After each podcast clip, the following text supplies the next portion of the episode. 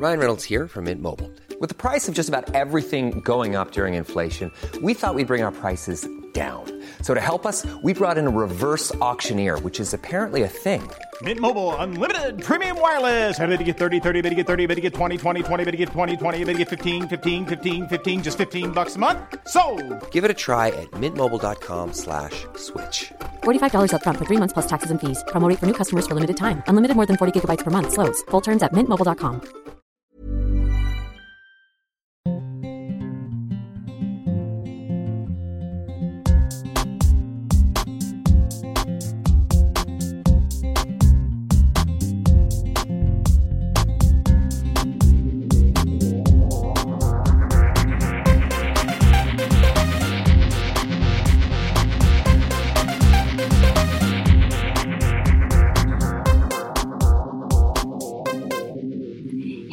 heter Caroline Larsson och eh, jag tycker det är jättekul att vara med i Golfpodden som är gjord av Tobias Sandén och Christian Nilsson. Välkomna!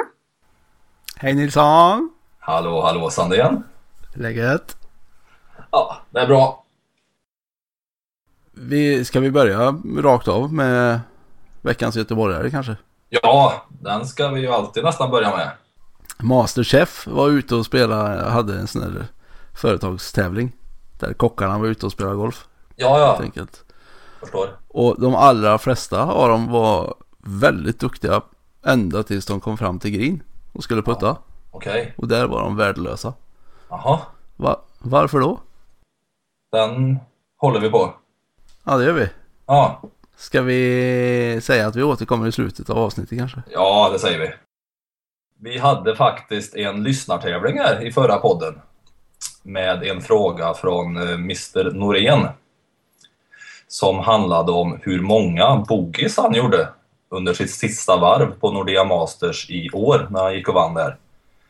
Och eh, det kunde ju några personer. Ja, nummer fem på listan var bum bum bum Mats Larsson i Göteborg. Grattis säger vi till honom. Ja, men han som skickade in eh, fjärde rätta svaret hade ju nästan i matchboll. Men det räckte inte riktigt.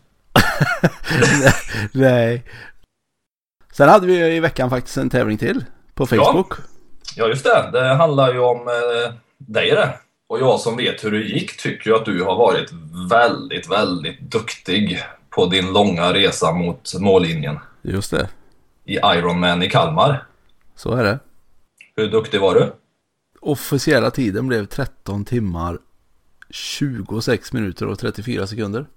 Och Daniel Lindén i Kalmar gissade bäst och var 2 minuter och 20 sekunder någonting ifrån tror jag. Bra, då vann han den lilla gissningstävlingen där. Jajamän, så han eh, får en handske av mig plus att han får gå in till Kalmar Golfbutik här och hämta pris också. Som de Snyggt. bjöd på. Och snyggt tycker vi. Det är snyggt. Jag blev lite orolig för dig ja, för jag, eh, jag jobbade faktiskt den här lördagen och försökte eh, smygfölja dig ändå. Och det hade jag möjlighet att göra för det tog ju ändå en stund för dig att ta dig runt. Men eh, när jag kom hem så läste jag på Aftonbladet att det hade varit eh, enormt stora vågor och folk hade fått bryta och var nära döden i första etappen där i simningen. Så jag tänkte att det här kan ju inte Sandén ha klarat av. Så att, Nej. hur ska, hur ska det bli med Golfpodden egentligen, tänkte jag. Ska jag få köra den själv? Det första du tänkte på var Golfpodden ja. Ja, alltså, det finns ju fler som kan ta över så att, men jo då. jag tänkte ju ändå lite grann på den. Just det. Nej, det var metervågor skulle jag säga. Ja, Inte hela tiden men i, ibland var de så. ja. Så det var tufft. Men det var kul. ja och det gäller ju att våga. Woho! Hörru du, eh, dagens program. Ja, Eh, vi har gästats av Caroline Larsson. just det. Tjejen från Forshaga. Tjejen från Forshaga som eh, satsade på golf både före och efter en incident som vi pratar lite mer om i intervjun. Ja, precis. Men innan vi kommer dit så ska vi gå igenom lite veckan som varit, veckorna som varit och kanske en, en liten ämnessnutt att diskutera. Jajamän, men listan ska vi börja med. Ja, det gör vi. Mhm. Och den har faktiskt fallit på din tomt. så att säga. Ja, och eh, då tycker jag att vi gör som vi brukar göra. Att vi börjar med Jason Day. Ja, Det har ju blivit lite av rutin för oss. ja. är det positivt nu eller? Det är positivt ja. Ja, ja. Ja, ja självklart. Mm. Det tycker jag. Jag, jag. jag kan inte annat än imponeras av honom. Han har ändå ganska många bra placeringar både i Majors och på PGA-touren i stort. Mm. Han hade en väldigt bra placering här sista veckan. Ja, det hade han. Och även tidigare i år har han haft en lika bra placering. Så varför får han plats på din lista egentligen? Nej, på grund av, e- eller egentligen, egentligen så får han ju för att han vinner en Major. Mm. Hans första. Mm. Men han får det också för att han har faktiskt tre segrar i år totalt. Och eh, åtta topp 10 placeringar. Jag tycker det är stabilt och bra. Så du vill, lyfta, du vill lyfta fram eh, Days stabilitet Ja. på, väldigt, på väldigt hög nivå. Ja, Nu har du gjort det. det har jag gjort. Och då kan vi ta nästa stabila kille. Mhm. Per Barts favorit. Jordan Speed. Just det. Oh, vad Bart ska må nu. Ja. Hur är hans eh, Major-facit i år? Det är ett bra facit. Ja, det är det. Ja, Vad är det? Jag, etta, eh, etta, fyra, tvåa eller något?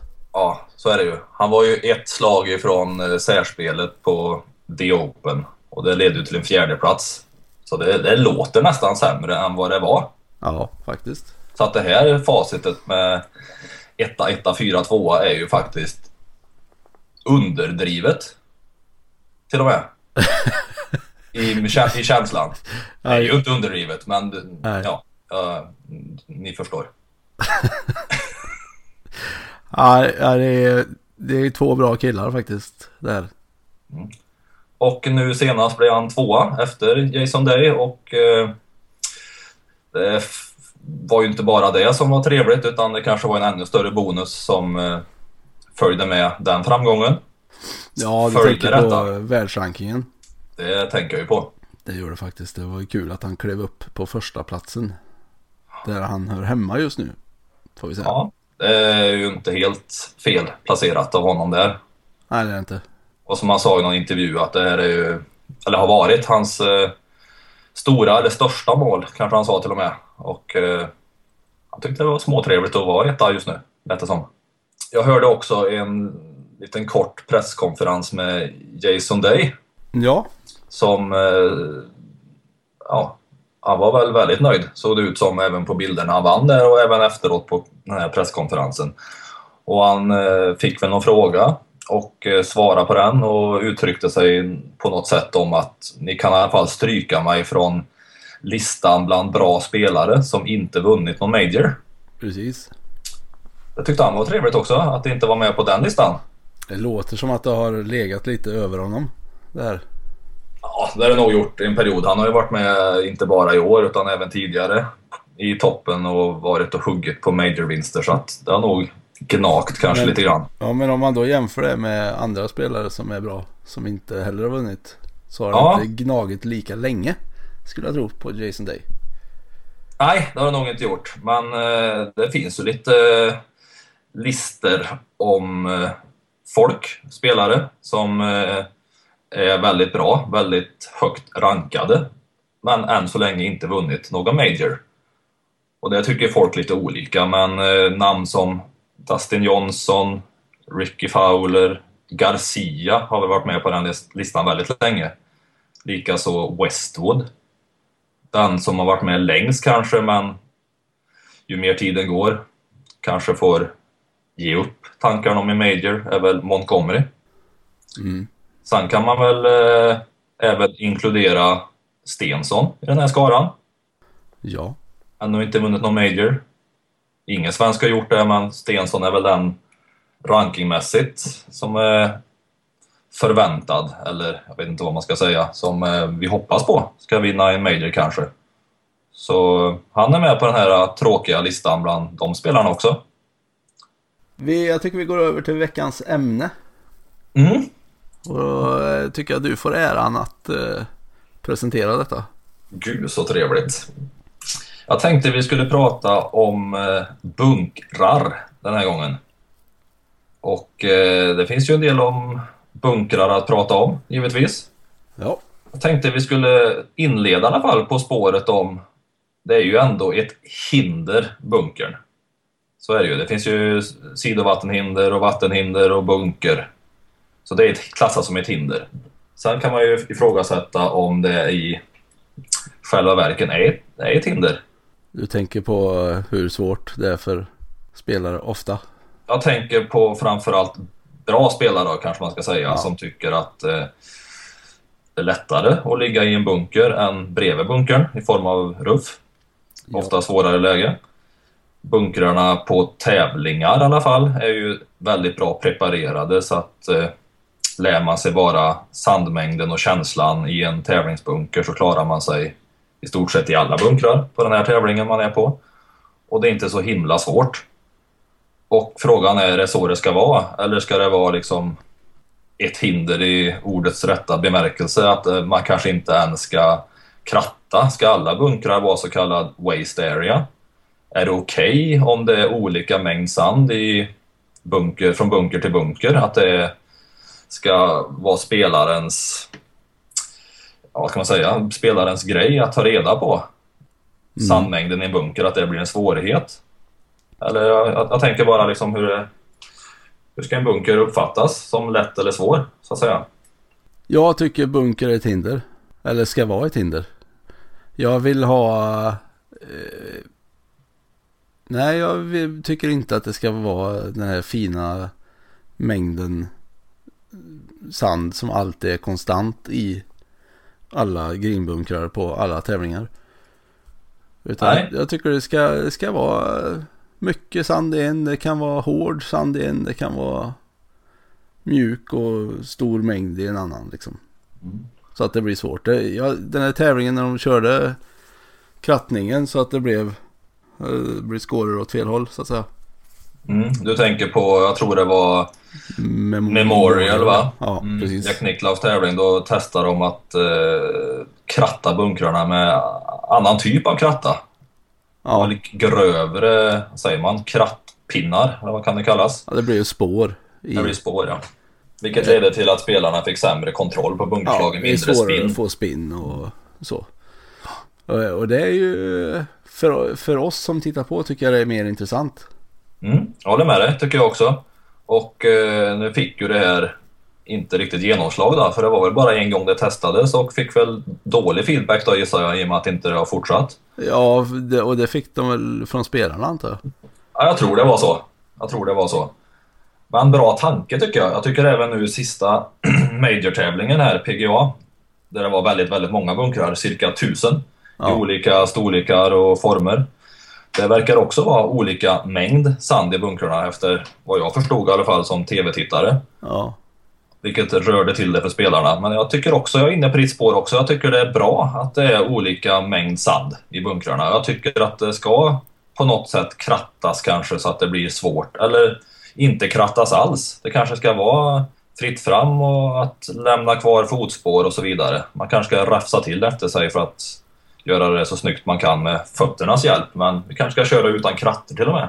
ja alltså grejen är ju, vill man ha ett bra läge så ska man inte ligga i bunkern. Det är lite Nej. dit jag vill komma. Mm, jag håller med dig, jag är inne på ditt spår också. Och det är väl eh, som det är nu då, att det är så bra underlag i bunkrar och man får bra och inom situationstecken lätta lägen. Så är det ju stort steg att gå till det här vi pratar om. Ja, Men Ja, jag, tror att, jag tror att om spelarna vet att nästa vecka är det en tävling, vi kommer köra utan krattning, det kommer vara ojämn mängd sand, vi kommer inte preparera som vanligt, det kommer vara lite svårt och konstigt i bunkrarna. Då vet ju de om det. ja. Jag tror att Liksom okej. de vet om eh, när de kommer till en linksbana så vet de om att hamnar jag i en fairwaybunker så kostar det ett halvt slag. Mm, exakt, och det är ju okej. Det är ingen som klagar över det. Då, då är ju det en vana. Så att jag tror att även det här är en vana. Liksom. Man är van att få ett bra läge. Och då är steget väldigt stort till motsatsen. Och då, ja, då blir det ju konstigt för en spelare. Och det är lätt att bli irriterad och så vidare. Det tror jag. Nej, jag är nog för eh, bort med kratterna. Bryta av alla kratter, elda upp dem, så kör vi utan.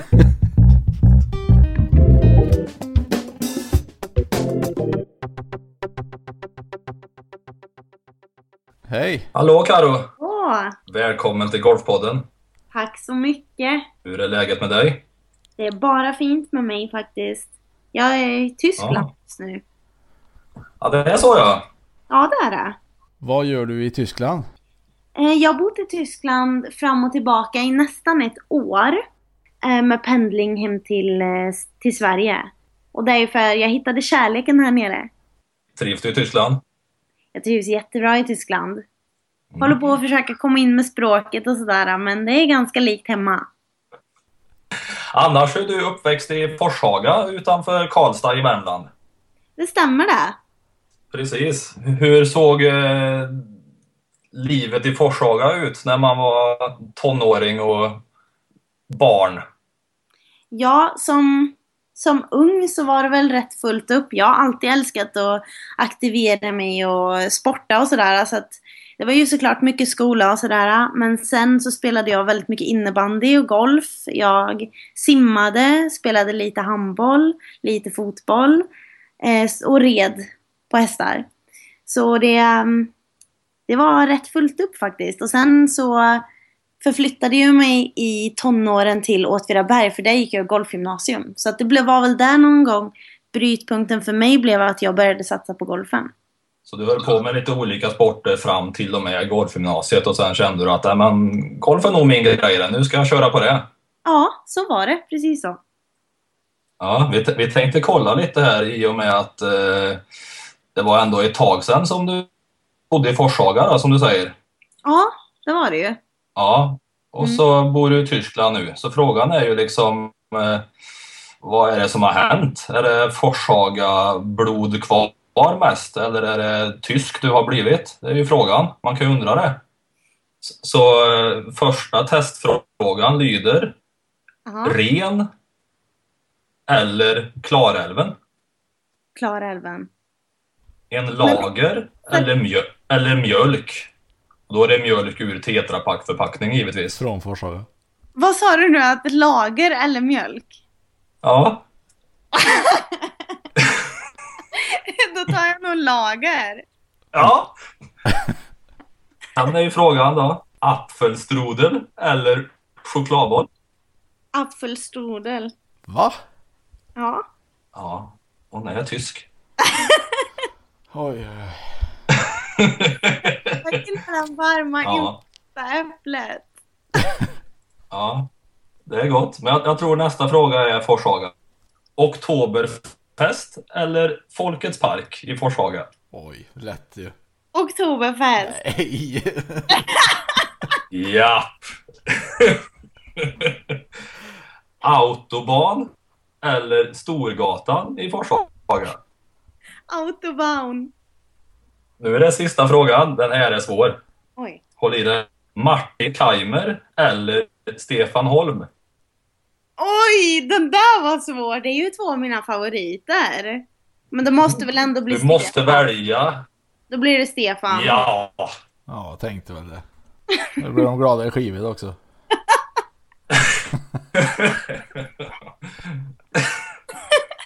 Blev jag tysk? Det var väldigt, det var väldigt jämnt.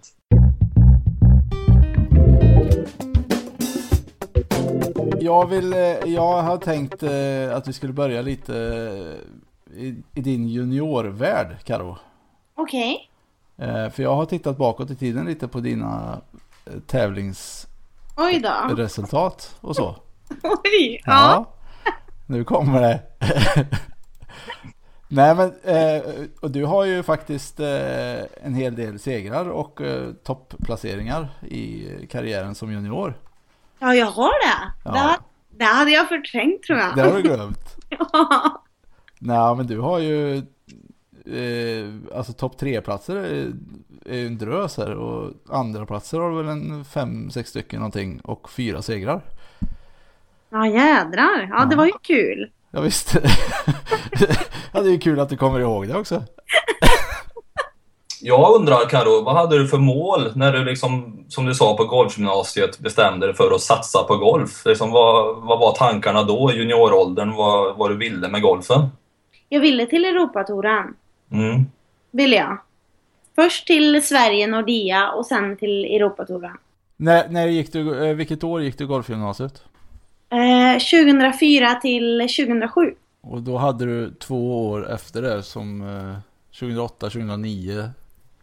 Ja, alltså för mig så var det ju så himla viktigt. att Jag hade ju drömt om också att efter jag är klar med studierna så ska jag ut och resa. Så jag drog på en fyra månaders backpackerresa direkt efter när jag var klar från skolan. Och då var det ju inte golf, utan då var det liksom som ett litet break med att jag bara reste runt i världen. Vart var du runt och reste då? Jag började i USA, i Boston. Och sen Florida, Los Angeles, Nya Zeeland och Australien. Var du runt själv eller var du iväg med någon Nej, annan? jag, åkte själv, gjorde jag. Jag och min resväska, eller ryggsäck. Gud vad häftigt! Ja, var skitkul! Det är nog det värsta jag har gjort.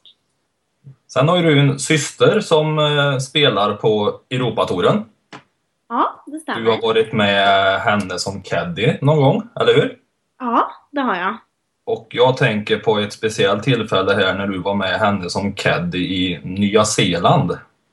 Det var ju en jätterolig erfarenhet att komma först dit med henne till Nya Zeeland. För det var ju lite sådär, för mig var det kul att komma dit igen eftersom att jag hade backpackat där. Och sen var jag så himla sugen på att visa henne runt. Så att efter den där tävlingen så, så var vi inne i stan och gick runt och bland gatorna och botaniska trädgården och sådär.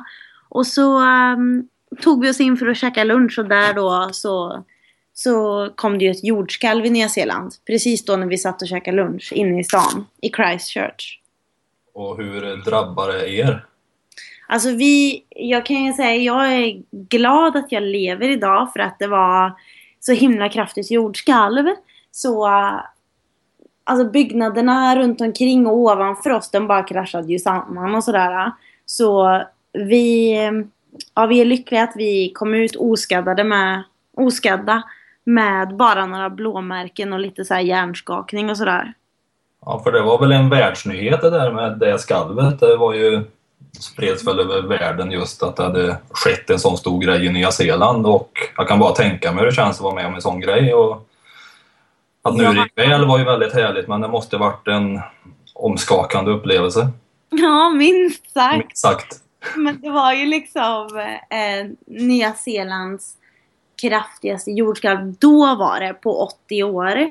Och det var ju så här, det som var unikt med det var att det var så himla högt upp i jordskorpan. Och därför så gjorde det att så mycket byggnader drabbade samman och ja, människoliv gick åt. Så det var därför det blev så himla stort. Mm. Det var inte roligt. Det var inte roligt att vara med om det. Det var, det var nog något av det värsta jag har varit med om tror jag. Och det går inte att förklara heller hur det är. Nej.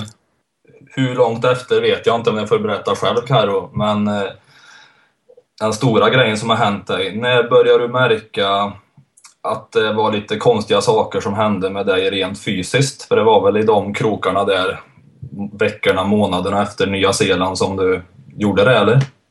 Ja, alltså jag började märka att någonting var fel redan 2008 när jag var ute och reste själv. Eh, men det var liksom så här mycket aktiviteter hela tiden och när jag kom tillbaka från resan var det mycket golf och så. Så att jag körde, jag blev en mästare på att vila och träna och ha balans i det. Så att jag kände att det som gjorde ont i mitt ben, det var liksom inte eller det gjorde inte så ont, det var mer svullet. Men där höll jag liksom i schack. Men efter Nya Zeeland så blev det där bara värre och värre och jag förstod inte hur jag kunde ja, vara så svullen och att det såg så konstigt ut. Så därför, eh, ja jag vet inte hur länge det var efter en månad kanske, tre veckor efter, efter jordskalvet så, så fick jag beskedet av vad det var i knät. Det kanske är svårt att komma ihåg, men vad, hur gick första, de allra första tankarna då? Alltså det första var ju att livet var slut liksom. Det fanns ingenting mer att leva för. För det var så himla så här. Jag hade aldrig räknat med att eh, doktorn skulle säga att jag fick cancer och sådär och att den inte gick att rädda med cellgifter och liksom så här. Det trodde jag inte att det någonsin skulle hända mig och att jag ja, men, tog så väl hand om mig själv med vad jag åt och vad jag tränade och allting sådär. Och då tror man att automatiskt att man är på något vis skyddad men, men det är man ju inte utan det är eh, det som händer, det händer ju liksom. Så vad var det som kändes, eh, liksom, vad, var, vad var stora grejen i tanken då? Var det liksom, nu är det kört med mitt mål att ta mig till Europatouren, nu är mitt liv slut. Liksom, vilka grejer var det som kändes värst?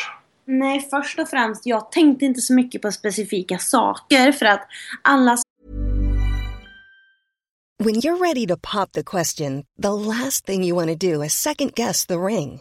At BlueNile.com you can design a one-of-a-kind ring with the ease and convenience of shopping online. Choose your diamond and setting. When you find the one, you'll get it delivered right to your door. Go to Bluenile.com and use promo code LISTEN to get $50 off your purchase of $500 or more. That's code LISTEN at Bluenile.com for $50 off your purchase. Bluenile.com code LISTEN.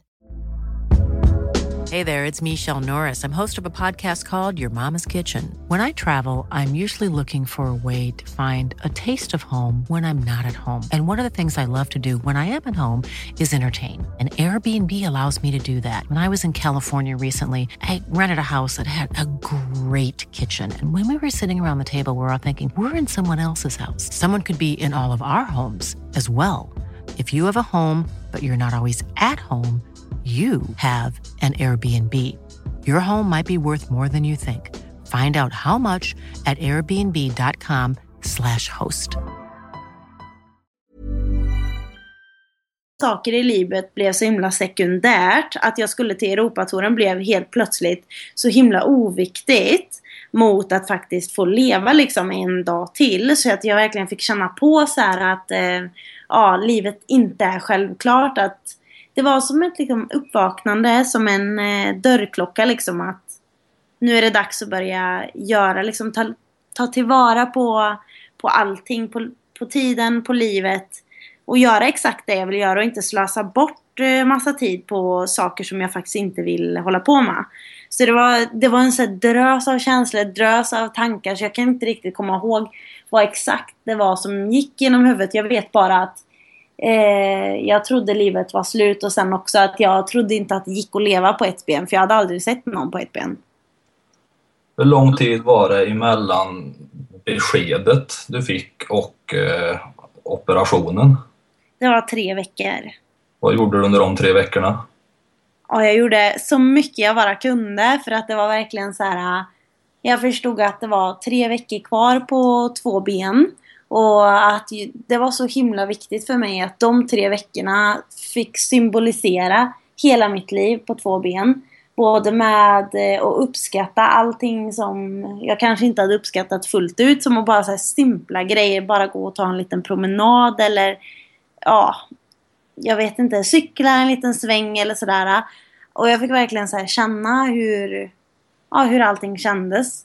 Och så um, gjorde jag massa roliga saker med kompisar och familjen och vi pratade väldigt mycket och så här um, spenderade bara tid på saker som jag verkligen kände för.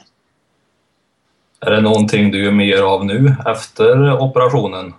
Saker som du verkligen vill göra eller tänker du annorlunda på det sättet? Ja, jag tänker annorlunda att um, efter allt så här som har hänt så har jag blivit mycket bättre på både säga ja och säga nej till, eh, till saker som jag känner för. Jag har också blivit bättre på så här eh, prioriteringar och inte bortprioritera min egen hälsa eller sådär utan ta hand om mig själv som jag inte gjorde lika bra innan.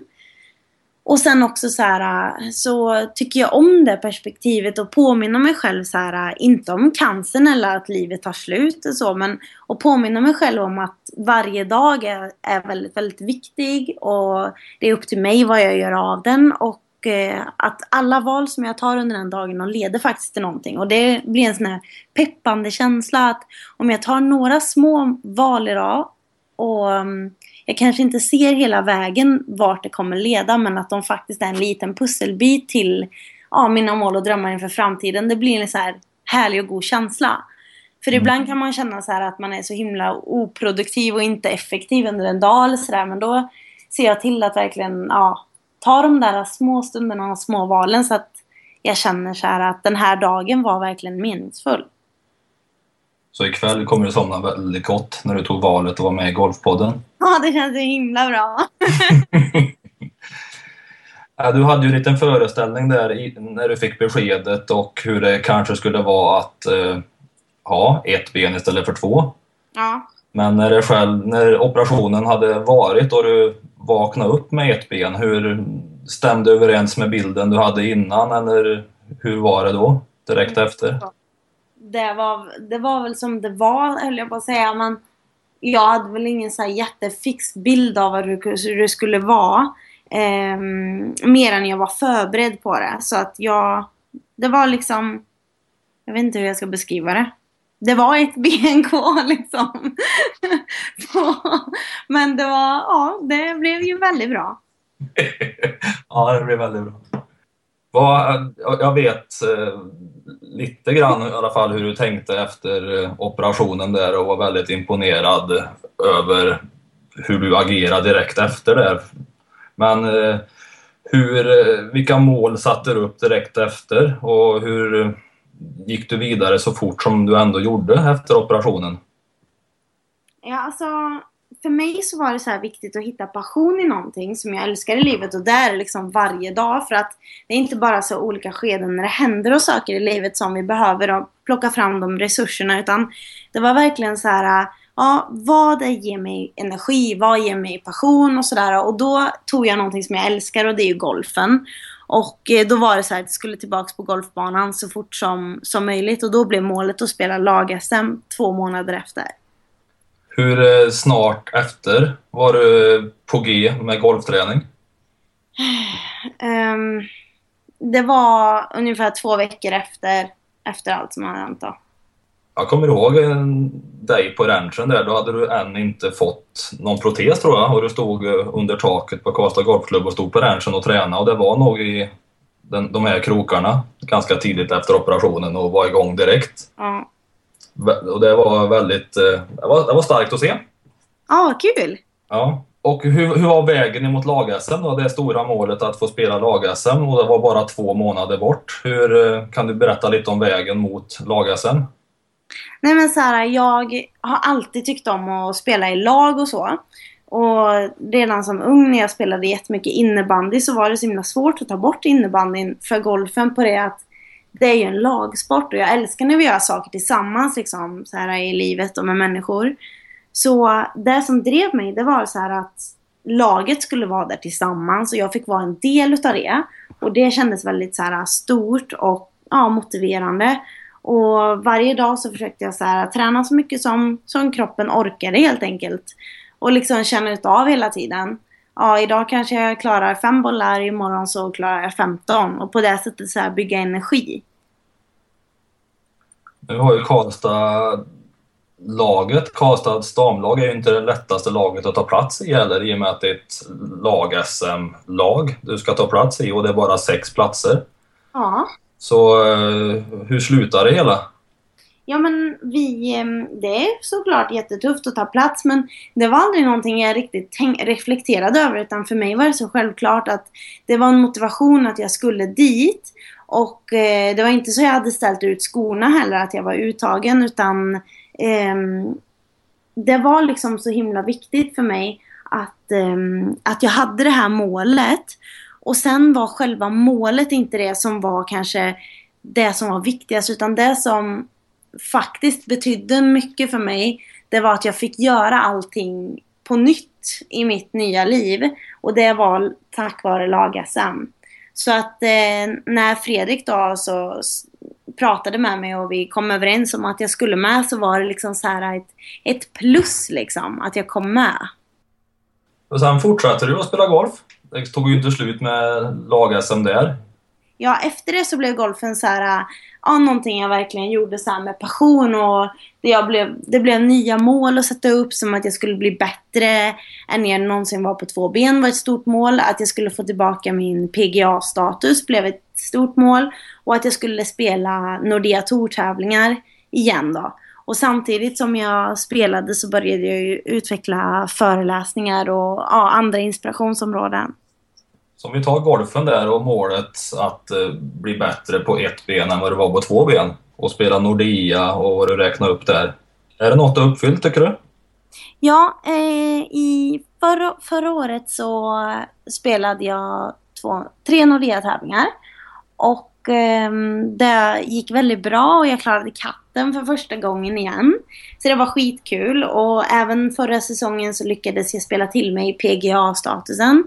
Och i år så, så har jag faktiskt vunnit två tävlingar på handitouren. Både så här en stor världstävling och SM i handigolf. Så att med de resultaten och allt, allt eftersom så, så kan jag säga att jag är bättre nu än förut. Så det är skitkul. ja, det är jättekul. Ja. Ja, det är, det är ju fantastiskt. Men eh, jag, jag sitter där och är lite fascinerad över det här med att du spelar lag två månader efter din operation. Ja. Eh, om du tittar tillbaka idag på kvaliteten som spelare som du var då. Hur, för, alltså för mig är det ju helt obegripligt att man kan switcha så snabbt. Att stå på två ben till ett ben. Ja. Och spela golf. Mm. Hur är, hur är det, har du tänkt tanken om att det liksom inte går? Eller kör du bara? Nej, alltså man får ju testa sig fram liksom. Så ja, jag vill inte så sätta upp hinder för mig själv vad som inte går. Det är så himla lätt att göra det för det är så här en, ja, en liten flykt för att man kanske inte vill verkligen gå för någonting. Ja. Men, eh, men jag testade ju liksom och såg att det gick och då, och då körde jag. Och då fick jag ju liksom känna av och satt balansen, ja den satt, satt svingen, ja den satt. Och då så körde jag på det flowet och den tävlingen så spelade jag exakt lika bra golf som jag gjorde nu senaste veckan när jag vann. Jag satt ju som sagt och tittade lite på dina resultat bakåt i tiden. Ja. Och slog så av att eh, 2011 eh, spelade du på Hökensås. Ja. Och det måste ju då ha varit precis innan du fick beskedet. Nej, det var, Eller... det var typ några dagar innan operationen. Ja, okej. Okay. Ja, det var i alla fall innan operationen. Och sen spelar ju du även där i år. Ja. Eller du verkar spela där varje år, ska jag säga. Men... Ja, för det är en så himla trevlig tävling. ja, men det som är fascinerande här tycker jag är att 2011 hade du alltså eh, 161 slag totalt. Ja. Och en 17 plats. Nej, en 18 plats, förlåt. Ja. Och i, och i år hade du 161 slag och en 17 plats. Hade jag det? ja, det hade du. Är det sant? Ja, så är det. Vad sjukt. Ja. det visste jag inte ens. Nej, så det har ju blivit bättre. det var en jävla bra utvärdering alltså. Ah, bra. Åh oh, gud. Ja, så är det. Men du, eh, om jag har förstått det rätt nu så eh, lägger du klubborna, i alla fall professionellt, på hyllan eller? Ja, det gör jag. Och det gjorde du då i och med förra helgen? Precis. En vecka sedan. Den tävlingen eh, blev ju rätt dramatisk mot slutet. Ja, den blev väldigt dramatisk. Och speciellt om man lägger då till att man har bestämt att sluta efter den tävlingen så är det ju då är det ju smått fantastiskt nästan hur den slutade, tycker jag. Ja men faktiskt. För du gör alltså, kan inte du berätta hur det slutade från eh, någonstans slutet på andra varvet? Ja, först och främst så vill jag bara säga så här i början att jag hade inte reflekterat när jag åkte till den här tävlingen så mycket att den var så himla viktig för mig. Utan jag hade mest så här, det var verkligen bara så här kul att vara där. Och under andra rundan, sista nio, så slog, slås jag av någon, eh, eh, någon tanke om att det här är faktiskt viktigt för mig. Och så fort det blir den tanken så övergår vi kanske lite glädje till smått frustration och lite press och att man vill så himla mycket. Så eh, det som hände var att jag tappar slag på slag på slag och släpper upp den tjejen som ligger tvåa. Så att hon till och med leder inför sista hålet. Efter jag missat en halvmeters putt på 17 för att släppa upp henne ännu mer. Och, mm, då var det nästan kört i mitt huvud och det som var lite roligt var att mamma kommer fram och sammanställer rundan innan jag ska slå ut på 18. att nu glömmer vi det här men, men så kommer jag ju faktiskt ihåg i den stunden hon kom upp och sa det till mig så är det ju faktiskt så att i golf så kan allting hända och jag är inte slut än. Det är inte, det är inte över än. Utan eh, det som händer är att jag får i min 10 meters putt för birdie från foregreen. Och hon gör en ja, halvbra chip och två puttar för, för bogey. Så eh, efter det sista hålet så är vi ju faktiskt lika och det går till särspel. Så eh, då kände man ju att pulsen var ju hög som en ma maratonlöpare. och nerverna därefter. Och då förstår jag hur viktigt det här är för mig om att det är sista tävlingen och sådär. Och att hur mycket, jag får verkligen känna på hur mycket jag vill vinna. Och jag tror att det var att jag använde, jag blev inte rädd för den känslan av att vilja vinna eller att det kom så mycket känslor över mig. Jag blev inte rädd för det utan jag tog det istället som en kraft till särspelet och lyckades vinna på andra hålet. Ja, det är ju jättekul. Ja. Hur känns det nu? Känns det rätt att du har lagt av? Ja, det känns med flaggan i topp liksom. Det kunde inte blivit bättre. Varför beslutade du dig för att dig just nu? För att eh, när jag 2011 började att föreläsa så insåg jag att det är en väldigt stor passion i mitt liv. Och någonting som har, har tillfört så himla mycket för både mig och för andra människor. Att jag ser det som något som viktigt och någonting som jag vill göra i framtiden som en sysselsättning. Och då sa jag till mig själv ja, under 2011 men senare också att den dagen som föreläsningarna tar mer plats än golfen då, då får golfen ge vika och det är nu. Apropå föreläsningarna, jag har själv hört dig en gång på en föreläsning och det var otroligt, jag vet inte vad man ska säga, eh, starkt, fängslande, inspirerande att lyssna. Mm. Och du har ju som du sa föreläst ett tag här. Vad är det som du själv tycker är roligast eller vad är det som är givande med det tycker du? Alltså det som är mest givande är mötet med människor. För att man alla kommer tillsammans och delar erfarenheter, det är liksom det största. Och det spelar egentligen inte så stor roll vad basen är, utan att man delar och hjälper varandra till att lyckas och att man kan hitta liksom sina egna byggstenar, kanske börja tro på sig själv mer. Eller få den inspiration som man behöver. Eller se möjligheterna eller öppna upp för nya tänk. Det tycker jag är allra, allra roligast när jag är ute och föreläser. Så nu kommer den biten eh, få mer plats då gissar jag när du har slutat med golf. Och du nämnde även att du skulle börja med en bok. Men eh, vad är planerna framöver? Hur ska det här eh, bli större än vad det har varit? Jag vill eh, börja föreläsa i Tyskland och internationellt. Och det krävs ju väldigt mycket jobb och ja, tid och närvaro för att, för att kunna nå ut där. Eh, I Sverige så har jag hållit på nu i fyra år.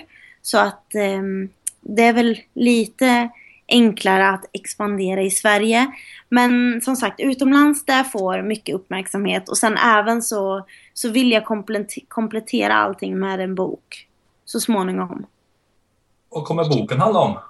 Det kommer bli mer som en inspirations... Ja, jag vill inte säga handbok riktigt, men mer som en inspirationsbok. inte bara med min historia utan sprängfylld med massa anekdoter från, från livet, från andra människor och eh, ja, om de ämnena som jag älskar att prata om. Möjligheter, mod, förändring och målbilder. Förutom mötet med folk som du gillar med föreläsningarna där, vad är det du vill få fram med dina föreläsningar? Vad är budskapet du verkligen vill nå ut med? Att aldrig vara rädd för att leva ut sin dröm. Är det någonting du själv lever efter också nu? Ja, alltså det, man får påminna sig själv gång på gång såklart. Men eh, det är någonting som ligger mig väldigt varmt om hjärtat och det är just därför som jag gjorde den här tävlingen med priset om Staff for Life. För att det är en organisation som, som har kommit mig väldigt varmt om hjärtat för att det går hand i hand med, med vad jag pratar om. Att aldrig ge upp sina drömmar utan gå för dem och bygga självkänsla i att du kan. Samarbetet med Star for Life, vad, eh, vad har du bidragit med där? Vad har du gjort för dem och vad tycker du att eh, det står för, för dig? Ja, det jag gör för Staff for Life, jag är ambassadör för Staff for Life och sprider vetskapen om dem och vad de gör. Att de jobbar i Sydafrikas mest tuffaste områden där HIV och AIDS är som störst mot ungdomar och barn. Och att det är ett utbildningsprogram så att ungdomar i Sydafrika de, de går ur skolan och de ser att det faktiskt finns en framtid. Och det här har blivit så populärt och och eh, framgångsrikt att det även konceptet har flyttats till Sverige. Så att det finns fem skolor i Sverige som har börjat jobba med det här för att psykisk ohälsa går längre ner i åldrarna. Och då har Staff for Life kommit in med ett utbildningsprogram i svenska skolor där de jobbar just mot självkänsla och mål och drömmar och våga tro på sig själv. Och det tycker jag är någonting som är så himla himla viktigt för att det är väldigt lätt att man, ja, man glömmer bort sig själv i som ung då, och att man inte ser sin meningsfullhet i samhället och att man kanske inte känner någon tillhörighet någonstans. Och därför så har Staff of Lives program en, ja det är ett riktigt viktigt budskap som de har.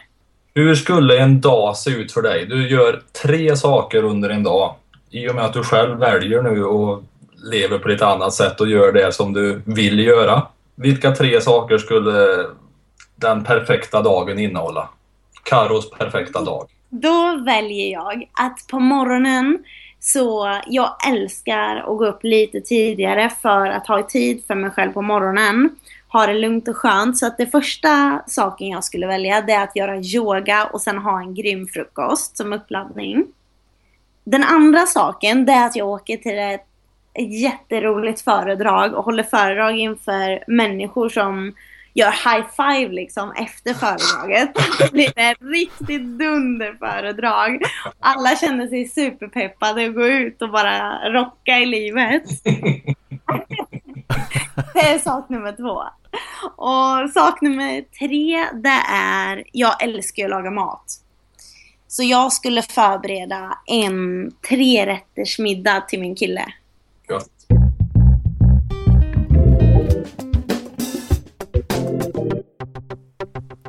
Eh, veckans tävling eh, i Golfpodden eh, kommer Karo att ställa och Karo kommer även eh, donera ett pris i, till den här tävlingen. Eh, svaren skickar ni som vanligt till info.golfpodden.se Men eh, vad är det för tävling Karo? Jo, det här är faktiskt ingen eh, golffråga eller golftävling. Utan jag har valt en fråga som rör en eh, organisation som ligger mig väldigt varmt om hjärtat som heter Star for Life. Och eh, Star for Life arbetar med ett utbildningsprogram för unga och ungdomar. Och deras utbildningsprogram har en stjärna som symbol med fem uddar. Och jag vill veta vad de fem uddarna står för. Om ni vill ha en ledtråd till vart ni kan hitta det här svaret så kan ni gå in på Star for Lifes hemsida. Det är och sen leta upp svaret där och se vad stjärnan står för. Bra, lycka till säger vi. Och som, och som vanligt så är det det femte rätta svaret som vi får in på mail som vinner Karos pris som hon har skänkt. Vad är det du har skänkt för pris? Jag har valt att skänka ett armband eh, som är gjort för Star for Life. Och genom att bära det armbandet så hjälper man en elev i en termin att gå i skolan i Sydafrika. Det är ju jättebra ju. Nästa vecka i Golfpodden så gästas vi av eh, Peter Hedblom. Peter Hedblom som är en hockeyintresserad nisse från Gävle.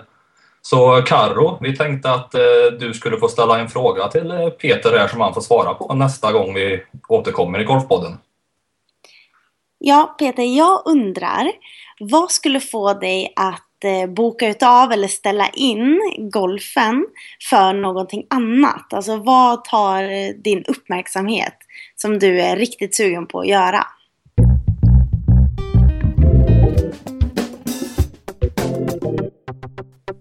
Tackar Caroline Larsson för eh, pratstunden. Mycket trevligt. Ja, absolut. Och vilken eh, historia. Mm. Och vi önskar en stort lycka till med den fortsatta karriären här. Eh, för intresserade, gå in och kolla på carolinlarsson.eu. Eh, kolla hennes hemsida så hittar ni även fram till hennes eh, projekt med Star for Life och alla de bitarna som hon jobbar med. Lite mer information om eh, Caroline i stort. Ja. Eh, när vi ändå är på stora saker.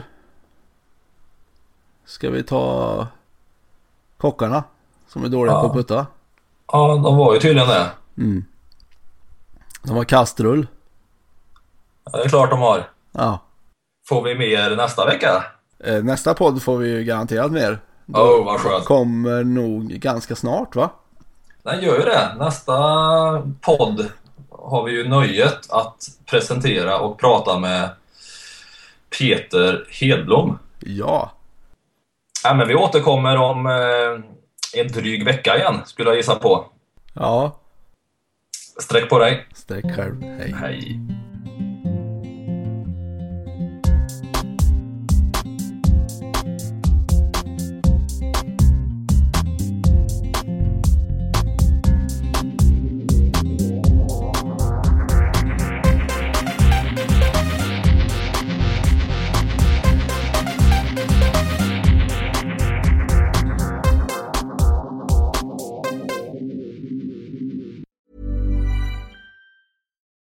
Deserves the best, and there's no better place to shop for Mother's Day than Whole Foods Market. They're your destination for unbeatable savings, from premium gifts to show-stopping flowers and irresistible desserts. Start by saving 33% with Prime on all body care and candles. Then get a 15-stem bunch of tulips for just $9.99 each with Prime. Round out Mom's menu with festive rosé, irresistible berry chantilly cake, and more special treats. Come celebrate Mother's Day at Whole Foods Market.